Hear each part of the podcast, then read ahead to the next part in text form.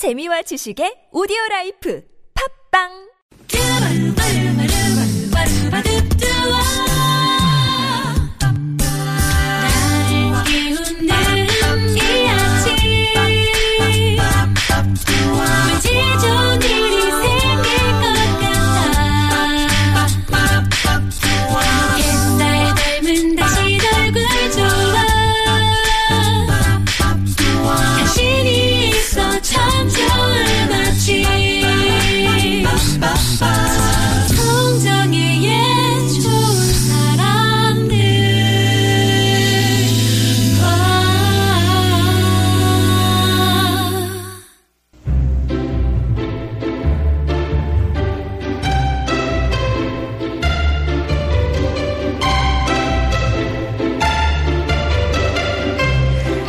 술 뜨고 천장에 매달린 굴비 한 번 쳐다보고 또 밥 한 술 뜨고 굴비 한 번 쳐다보고 그렇다면 구두쇠 자린고비는 굴비 맛을 한 번이라도 보고 세상을 떠났을까요? 천장에 고민을 매달아 놓고 바라보기만 하는 여러분에게 고민 해결의 맛을 보여드리는 시간 이호선의 통하는 아침 송시사이버대학교 기독교 상담복지학과 이호선 교수님 모셨습니다. 안녕하세요. 안녕하세요. 반갑습니다. 잡사바 이호선입니다. 잡사봐. 예. 이 해결책 한번 잡사봐. 예. 오늘도. 좀 명쾌한 해결책을 제시를 해주실 거라고 믿으면서 오늘 첫 번째 사연부터 함께 하겠습니다. 첫 번째 고민은요. 익명도 말고 난 익명도 안 하고 그냥 A씨. 정말 이렇게 예, 철저하게 방어벽을 치셔서 A씨라고 그냥 해달라고 하셨어요. 사연은 이렇습니다.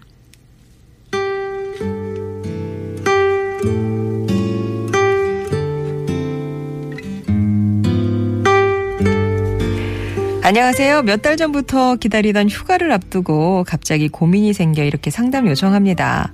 저희 가족과 남편의 남동생, 그러니까 서방님 댁은 가까운 사이입니다. 하나씩 있는 아이들도 여섯 달 차이밖에 안 나고 집도 근처라 자주 만나고 친하게 지내죠. 동서와도 잘 지내는데요. 저보다 나이가 한참 어리거든요. 그래서 가끔 마냥 참 해맑다, 예, 눈치 없다고 생각할 때가 있긴 했지만 크게 뭐 문제 삼지는 않았습니다. 그런데 이번에 휴가 계획 짜면서 참 좋은 기회가 온 거예요. 남편 회사에서 제공된 리조트에서 저렴하게 머물 수 있게 됐는데 방까지 업그레이드 받아서 큰 스위트룸으로 받았죠. 3일 정도 머물 수 있지만 저희는 이틀만 숙소에서 보내기로 하고 마지막 하루는 친정에 가기로 했습니다. 저희 집 아이가 3살이 됐는데 좀 돌보기가 수월한 나이에 떠나는 첫 가족여행이라 들떠 있었어요. 이걸 동서에게 지나가는 말로 아우 좋은 기회에 잘 다녀오게 됐다라고 했는데 이게 그만 입방정이었습니다. 듣자마자 바로 같이 가자고 하는 거예요. 자기들 식구가 가서 생기는 추가 비용은 자신들이 내겠다는 둥 근처에 맛집이 어디 있고 아이들을 수영장에서 놀게 하면 되겠다며 뭐 혼자 이런저런 얘기를 하더라고요. 당황스러워서 동서 이번 휴가는 짧게 가게 됐고 마지막 날 친정도 들러야 돼. 같이 가는 건 무리일 것 같은데 라고 했지만 그럼 차를 따로 가져가겠다며 자기 식구들끼리 하루 더 머물 수 있게 방 숙박 연장까지 부탁을 하더라고요. 남편한테 속상하다고 말해봤지만 정말 대수롭지 않게 같이 가면 좋지 뭐 어차피 방도 넓은데 음, 방 연장하는 것도 알아봐야 되겠다 이러는 겁니다. 사실 같이 가면 여행 경비 정산하는 것도 부담스럽고요. 우리 가족끼리만 가는 게 아니니까 신경 쓸 것도 많잖아요. 제가 이기적인 건가 싶다가도 짜증이 나네요. 이런 상황에서는 그냥 같이 가는 게 맞는 건가요? 좋은 말로 좀 잘 거절할 방법은 없을까요? 라면서. 아, 이 휴가 1년에 한 번 진짜 가족끼리 오붓하게 보내고 싶은데 뭐 숟가락에다 뭐 포크까지 얹으려는 이 동선 때문에 그것도 또 남편은 아무렇지 않게 받아요. 네. 고민이다 하시는 A 씨의 사연이었습니다. 예. 아마 이 A씨라고 이렇게 이름을 붙여주신 거는 아마 A씨 이 마음이었을 게 아닐까 뭐 이런 생각이 좀 들어봐요. 대변이네요. 예. 예. 근데 이제 보면 가족들 중에서 이렇게 가끔씩 이렇게 우리가 흔히 말하죠. 낄끼 빠빠. 낄때 끼고 빠질 때 좀 빠져야 되는데 이 눈치 없는 분들이 계세요. 예. 이 눈치 없는 데는 또 약도 없어요. 이 학교가 있으면 다니겠으면 좋겠다. 제가 늘 말씀드립니다만 음. 이 눈치만 이렇게 특성화 해가지고 가르치는 눈치 학교는 또 따로 없더라고요. 음. 이렇게 인생이 끝날 때쯤 되면 눈치가 생기나 하고 이렇게 어르신들한테 여쭤보면 어 그거는 다음 생에도 어렵다 이런 얘기도 하시더라고요. 네. 아 근데 이제 보니까 동서가 나쁜 사람이거나 사이가 나쁘진 않은 것 같아요. 네네네네. 보니까 동서에 대해서 어떻게 평가를 하고 있냐면 마냥 해맑고 그냥 눈치가 없다 이렇게 생각할 때가 있긴 한데 뭐 그렇게 크게 문제되진 않는다 이렇게 평가 를 하셨고 그럼에도 불구하고 어, 피해는 고스란히 나에게 네. 지금 이런 상황인 것 같은데 이게 봤더니만 아유 좀 이제 이런 경우는 제가 볼 때 좀 잘못하셨어요. 누가요? 어, 우리 A 씨가 그냥 예. 왜 얘기를 해? 일방적이래서 본인도 아유, 후회하잖아요. 참. 예. 그죠. 그래서 지금 말씀하신 것처럼 그 동서가 지금 보니 뭐 상황을 이렇게 보니까 지금 이 상황에서는 아, 거절할 수 있는 방법은 없습니다. 아, 이미 아. 늦었어요.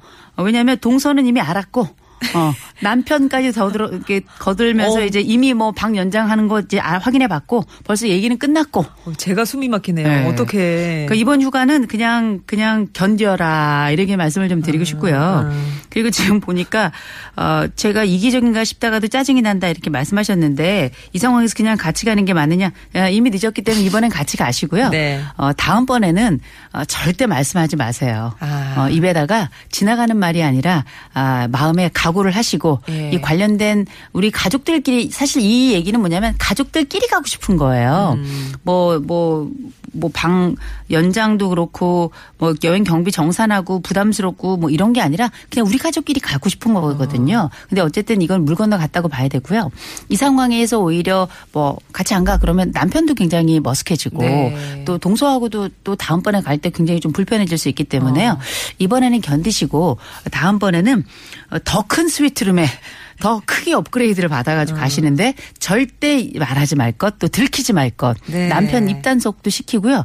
또 조금 있으면 애가 말을 시작합니다. 제대로. 그래서 이제 그 6개월 차이 맞아, 맞아, 나는 맞아, 애한테 야 우리 놀러 간다, 어디로 어. 간다 얘기해요. 예입을 막아야 돼요. 예. 이게 굉장히 중요한 겁니다. 아 이게 왠지 그러니까 더 마지막 기회였다는 생각이 들고 막 그러네요. 좀 안쓰러운 면이 좀 네. 있긴 한데 음. 그래도 이제 다음번에 가실 때에는 혹시라도 이렇게 주책 없이 동서가 음. 이렇게 순수한 마음이지만 어 형님 같이 가요. 그 보니까 동서가 아주 이상한 사람은 아니에요. 무조건 다 얹으려는 건 아니고 경비도 나누겠다. 음. 뭐그 이상으로 나오는 경비 우리가 또 되겠다 이렇게 이야기하는 걸 보니까 이렇게 합리적이지 않거나 이런 사람은 아닌 것 같은데 네. 다만 눈치가 조금 없다는 것. 합리 앞에 눈치가 서 있는 이런 정황이긴 한데요. 다음번에 혹시 이런 일이 생기게 되면 아주 솔직하게 얘기해 주셔야 돼요. 이번은 우리 가족끼리 좀 갔으면 좋겠어, 동서. 아, 그 말이 빠졌구나. 예, 불편하더라도 이 얘기는 하셔야 사실은 그 동서도 오해가 없고 예. 이런 얘기는 하셔야죠. 사실 우리도 지금까지 뭐 아버님 어머님 모시고 가고 또 이렇게 동서랑 이렇게 같이 가고 이러느라고 우리 가족끼리 딱 오붓하게 갔다 온 여행이 한 번도 없었거든. 동서 이번에는 조금 섭섭하겠지만 이번엔 우리 가족끼리 꼭 한번 가보고 싶어. 아, 그 말을 지금 하는 건 늦었어요. 늦었죠. 아, 늦었구나. 어. 왜냐면은 이제 이미 남편도 알아버렸고 동서는 이미 도련님한테 다 얘기했고요. 아. 이 얘기는 이미 시댁 어른들한테 다 들어갔어요. 그래가지고 이미 가방 다 쌌어요. 가방은 다 쌌기 때문에 음. 맛집 다 알아봤다잖아요. 그럼 이제 이거는 제가 볼 땐 상황이 종료된 거고요. 네. 어차피 이렇게 상황은 된 거 이번 여행은 즐겁게 다녀오시고요. 대신에 어, 방값 제외하고 나머지 경비들은 좀 동서가 내기로 했으니까 좀 맛있는데 음. 좀 좋은데 가셔가지고 어, 방값 못지 않게 그리고 예. 아 다음번에 형님 내라 가면 온팡 쓰겠구나 아, 이런 게 미리 좀 겁을 주는. 어, 약간 좀 이렇게 거의 흉기에 가까운 음. 아. 그런 이제 그 스케줄을 조금 잡아주신다면 아. 어, 좀 어, 동서도 눈치도 조금 생기면서 네. 아 형님네하고 같이 가는 건 쉬운 여행이 아니구나라고 하는 일련의 교훈을 좀 얻게 되지 않을까 싶은데요. 그 여하간에 이번 여행 좀 즐겁게 다녀오세요. 어쩔 수 아. 네, 없고요. 네, 네. 다음 여행 때부터는 분명하게 의사를 좀 밝혀서 약간 불편하더라도 가족 끼리 여행이 성사될 수 있도록 하시고 그보다 더 좋은 방법은 어, 말하지 말라, 들키지 말라 네. 이렇게 말씀드리고 싶습니다. 좋아요. 하여튼 이번은 뭐 뾰족한 수가 없이 그냥 같이 가셔야 될 것 같고.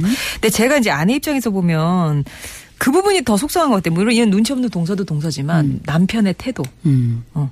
물론 자기 동생 그 식구들이랑 가는 거기 때문에 뭐 같이 가고도 쉽겠지만 이럴 때 좀 아내 편 들어주면서 네. 아, 뭐 그게 좀 이렇게 막 그쵸. 우리가 좀 이렇게 막아주는 역할을 해주는 걸 기대하잖아요. 그죠. 아내들은. 아우, 재수 씨가 이렇게 눈치가 없네. 막 이렇게 어, 한마디 해주면 어. 같이 가더라도 그러게. 얼마나 좋아요. 근데 이제, 어, 남편도 잘 됐구만. 이러면은 진짜 아마 여기가 콩 내려앉죠. 그래서 이제 이럴 때는 아, 제일 먼저 어, 운을 띄운 아, 요 사건을 기억하시면서 동서에게 얘기했던 그 사실조차도 남편에게 얘기하지 않았어야 했어요. 아. 아, 이런 경우에는 왜냐하면 장남들이 가지고 있는 좋은 포용력은 또 다른 면에 있어서는 또 눈치가 없는 거예요. 전체를 아우르다 보니까 세수하, 세세하게 아내의 이런 심정까지 헤아리기가 조금 어려운 경우도 있거든요. 그래서 이제 이럴 때는 아까 말씀드렸던 것처럼 아, 먼저 절대 동서에게 말하지 말 것. 그다음에 두 번째 남편에게는 말 아예 어, 동서와 이런 일 얘기가 오갔다는 것 자체를 얘기하지 말고 당연히 이번 스케줄은 우리 가족들끼리만 가는 걸로 알 것. 그리고 남편의 입 단속시키고 특별히 자라나고 있는 새싹의 어, 입을 단속시키는 거. 이거 굉장히 중요할 거라고 봅니다. 네네. 자, A씨. 요- 이번 휴가는 안, 안. 되겠습니다. 예, 예, 포기하시고요. 내년부터 좀 네. 가족끼리 휴가 계획을 다시 한번 해보시면 좋겠네요. 그래도 이번에 잘 다녀오세요. 네, 이왕 이렇게 된 거 재밌게 음. 놀아야죠. 0327번님이 신청하신 이승기의 여행을 떠나요 전해드리고요. 네, 다음 사연 함께 할게요.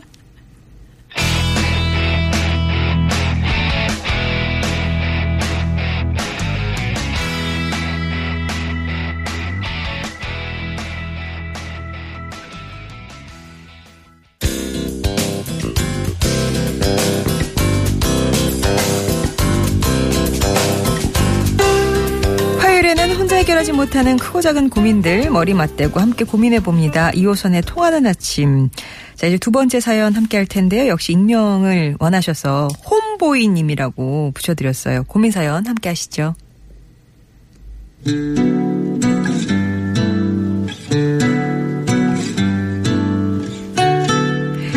안녕하세요. 저는 10살 아들을 둔 엄마입니다. 요즘 제 아들 또래를 둔 엄마들 얘기 들어보면 아이들이 집에 들어오기 싫어해서 문제라고 하더라고요. 학원 갔다가도 놀이터에서 놀다 들어오고 학교 끝나고 문방구 앞 게임기에서 하염없이 시간을 보내고요. 하지만 제 아들은 그런 게 없습니다. 집에만 머물고 싶어 해요. 학교 가고 주말에 교회 따라 다, 아, 교회에 따라 나서는 정도 딱 그 정도입니다. 학원에 보내준다 해도 곧 죽어도 싫어하고요. 함께 운동을 나가는 것도 질색합니다. 교회 캠프나 친척 집에 놀러 가는 것도 싫어하죠. 그렇다고 집에서 게임만 하고 누워만 있느냐 그건 아니에요. 혼자 그림도 그리고 책도 읽고 숙제도 하고 집에서 빈둥빈둥 할 일 없이 보내는 게 아니라 자신만의 스케줄은 다 있습니다. 그럼 또 친구가 없냐고요? 사회성이 결여된 게 아닐까 저도 고민이 됐거든요. 근데 학교 선생님 얘기를 들어보면 친구들과도 아주 잘 지낸다고 하죠. 친, 아, 집에 친구가 놀러 오기도 하고요. 문제는 아, 친구 집에는 가지 않는다는 겁니다. 이번에 방학을 하면서 학교에서 정해주는 숙제 중에서도 바깥 활동은 하나도 선택을 안 하고 효도하기, 책 읽기 이런 것만 선택했습니다. 낯선 곳에 가는 게 두려운 건지 매사 귀찮아하는 건지 아니면 자신만의 영역이 너무 뚜렷한 건지 저도 이 아이가 왜 이러는지 모르겠습니다. 억지로라도 데리고 나가고 학원에 한번 보내봐야 되는 걸까요? 고민 들어주세요. 라면서 집 밖에 나가는 걸 너무나 싫어하는 아들의 속을 몰라서 답답하다 하시는 홈보이님의 사연이었습니다. 네. 이런 친구들이 있어요. 있어요. 그러니까 보통 이 아이는 아마 어렸을 때도 굉장히 순했을 겁니다. 우리가 보통 아이들을 크게 이제 세 부류의 특성으로 나누는데 하나는 순한 아이, 네. 아주 활동적인 아이, 그다음에 아주 까다로운 아이 이렇게 아. 세 부류로 나누는데 그 중에서도 아마 이 친구는 우리 홈보이라 홈보이님의 아드님은 아마 굉장히 순한 아이가 아니었을까 이런 생각이 드는데요. 어, 애들 중에 또 이런 애들이 있어요. 이렇게 뛰면 죽는 줄 아는 애들. 음. 축구 한번 하고 오라 그러면 사색이 되는 애들이 있고요. 또 혹시 학교에서 뭐 이렇게 축구나 이런 거를 하러 그 강제로 거의 뛰어야 되는 경우가 있으면 나한테 공이 오면 이 공을 다른 애한테 얼른 넘겨주는 음. 애들이 있어요. 그래가지고 내게 공이 닿으면 큰일 나는 줄 아는 아. 그런 친구들이 있는데 근데 그런 친구들이 예를 들어서 모든 면에서 그런 측면을 보인다면 이건 조금 아 어려움 좀 있을 수 있다 이렇게 아. 판단이 되는 데 중 보니까 별 문제는 없어요. 보니까 뭐 그냥 애들하고도 담임 선생님 얘기 들어보니까 애들하고도 잘 지내고 집에 음. 또 친구가 놀러 오기도 해요. 그러니까 얘는 왕따도 아닌 거고 음. 친구들하고 대인 관계도 괜찮은 거고 선생님에게 좋은 평을 또 받는 아이인 거예요. 다만 이제 얘가 밖에 나가지 않고 다른 친구 집에 가지 않는다는 거고요. 또 이렇게 보니까 얘 또 굉장히 재밌는 애예요. 이 친구가 책그 집에서 또뭐 게임만 하고 이런 게 아니라 혼자 그림도 그리고 책도 읽고 숙제도 잘하고 그냥 자기만의 또 스케줄이 있어요. 제가 아는 애 중에 하루 종일 집에 있으면 하루 종일 누가 시킨 것도 아닌데 바이올린만 계속 켜는 애가 있어요. 아. 그렇다고 얘가 바이올린을 전공하는 애가 아니에요. 자기는 이게 너무 좋대요. 이렇게 바이올린 한 곡을 켜고 이렇게 스스로 막 즐기고 음미를 해요. 어. 그래서 또 다른 곡을 막 낑낑낑낑 하면서 막 켜요. 잘 못 켜요. 막 열심히 그다음에 또 이렇게 다그너 뭐하니 그러면 소리를 즐겨요 막 이런 친구가 오. 있어요. 그래서 그럼 이 친구 너는 앞으로 바이올리니스트가 될 거니? 아니요. 그냥 그냥 음악 그 소리가 좋대요. 좋대요. 이런 어. 친구들이 있거든요. 그래서 일단은 이런 친구들 같은 경우에는 굉장히 그 안쪽으로 스스로에게 시간을 부여하면서 혼자 있는 시간을 갖는 것을 즐기기도 하고 이 부분이 또 쌓여야 다른 친구들하고의 대인 관계도 또 하는 친구들인 경우가 많이 있는데 여기에는 부모님의 영향도 굉장히 커요. 이게 뭐 잘잘못을 떠나서 아마 모르긴 몰라도 엄마나 아버지 둘 중에 한 분이 집돌일 겁니다. 집순이거나. 아. 집에 머물기를 좋아하는 분이고 이 아이가 보여준 성향과 굉장히 유사한 특성을 가지고 있는 분이 둘 중에 한 분 중에 반드시 있을 거예요. 그래서 아이가 가지고 있는 이런 특성은 반드시 뭐 부모님이 둘 다 활달한데 아이는 좀 별나요 이런 경우는 많지 않아요. 되게 보면 아빠나 엄마가 찬찬하면서 바깥의 대인 관계는 잘 하는데 주로 집에 머무르면 아주 가정적인 예. 이런 특성을 가지고 있는 경우가 굉장히 많을 거기 때문에 이런 부분이 문제가 되지는 않고요. 더군다나 지금 현재 이 아이가 가지고 있고 보여주는 특성 같은 경우에는 안쪽에서의 내 생활을 더 즐기는 스타일이면서 동시에 바깥 활동, 바깥 관계도 어느 정도 해나가고 있기 때문에 아무 문제 없습니다. 그냥 이 친구 그냥 두면 돼요. 어. 알아서 잘할 친구예요. 다만 엄마가 너무 걱정이 된다면 이때는 강제로 아이를 떠밀려 보낸다고 해서 아이가 바깥 활동을 늘어나는 것도 아니고요. 말씀하신 것처럼 학원에 보내면 거기에서도 열심히 주어진 건 할 거예요. 그러나 거기까지이지 그러니까 엄마가 생각하는 것처럼 더 활달한 대인 관계나 더 적극적으로 친구 집에 막 간다든지 이런 것들은 더 증가하지는 않을 겁니다. 오히려 이때는 엄마가 아직 아이가 10살이니까 또 순하니까 애를 데리고 다른 엄마 집을 찾아가세요. 아. 어, 엄마가 애를 데리고 다른 집에 놀러 가면 돼요. 예. 놀러 가길 몇 번 하고 또 초대도 몇 번 하고 이러면서 그쪽 아이들하고 자연스럽게 친해지면서 엄마들이 함께 놀 동안 그 아이들하고 또 노는 게 이상한 건 아니거든요.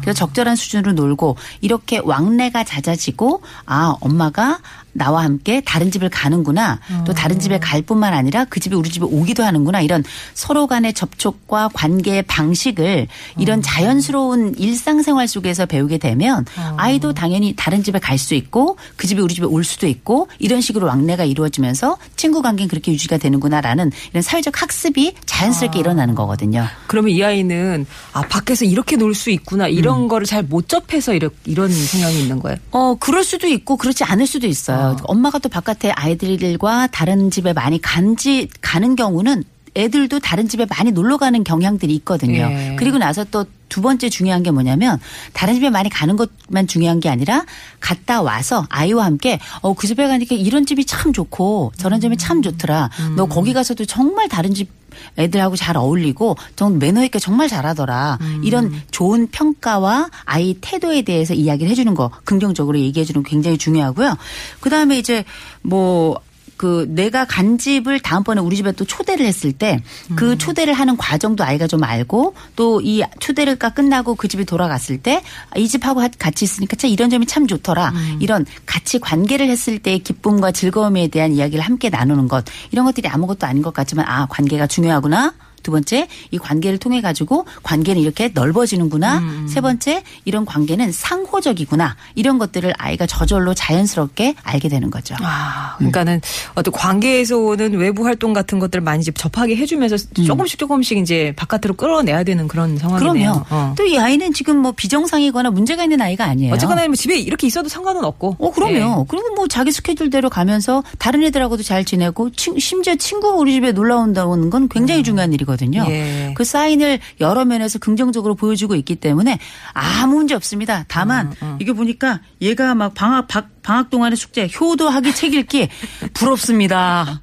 효도하기를 선택하다니요.